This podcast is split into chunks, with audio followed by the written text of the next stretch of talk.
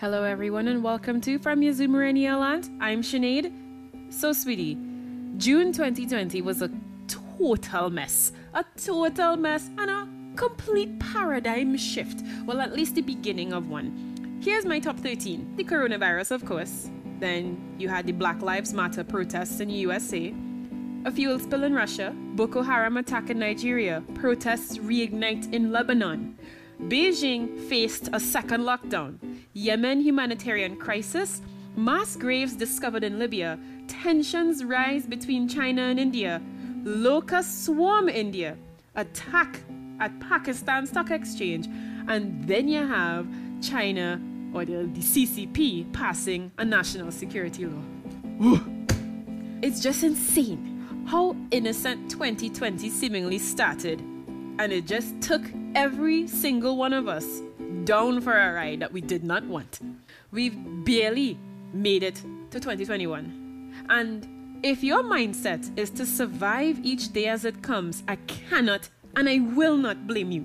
So I've decided to go on hiatus due to everything that was happening in order to stay aware and to continue learning. Joining in on online groups that are, uh, you know, that they may have affected certain campaigns for important events that, you know, took place. Ooh, raises eyebrows because you can't see. Mm. But anyway, let's backtrack. The social media blackout Tuesday on June 2nd, a lot of other shit took place that very same day. Like, you know, Hillary Clinton's trial and a lot of people from DC protests have mysteriously been missing since I don't know what happened there a group of people went to protest in DC peacefully and they just went missing. Nobody went home the next day.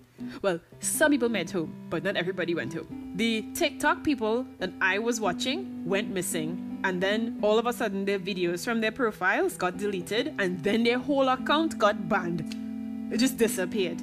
There was a lot of silencing taking place during June. Several people were just being doxxed. There were a lot of sting operation like fake protests that were planned and executed and innocent people who were fighting for a just cause them got arrested.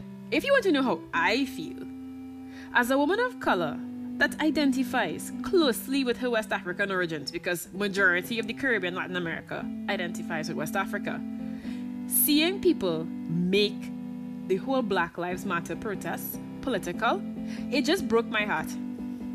The pureness of the Black Lives Matter protest was to bring light to the injustice that black people face on a day to day.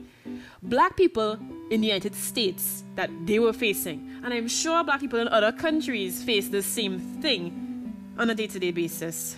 For me, this is about someone trying to live this is someone that just wants to breathe easy for once and not have to worry if they are going to be hurt every time they walk out their door to run errands.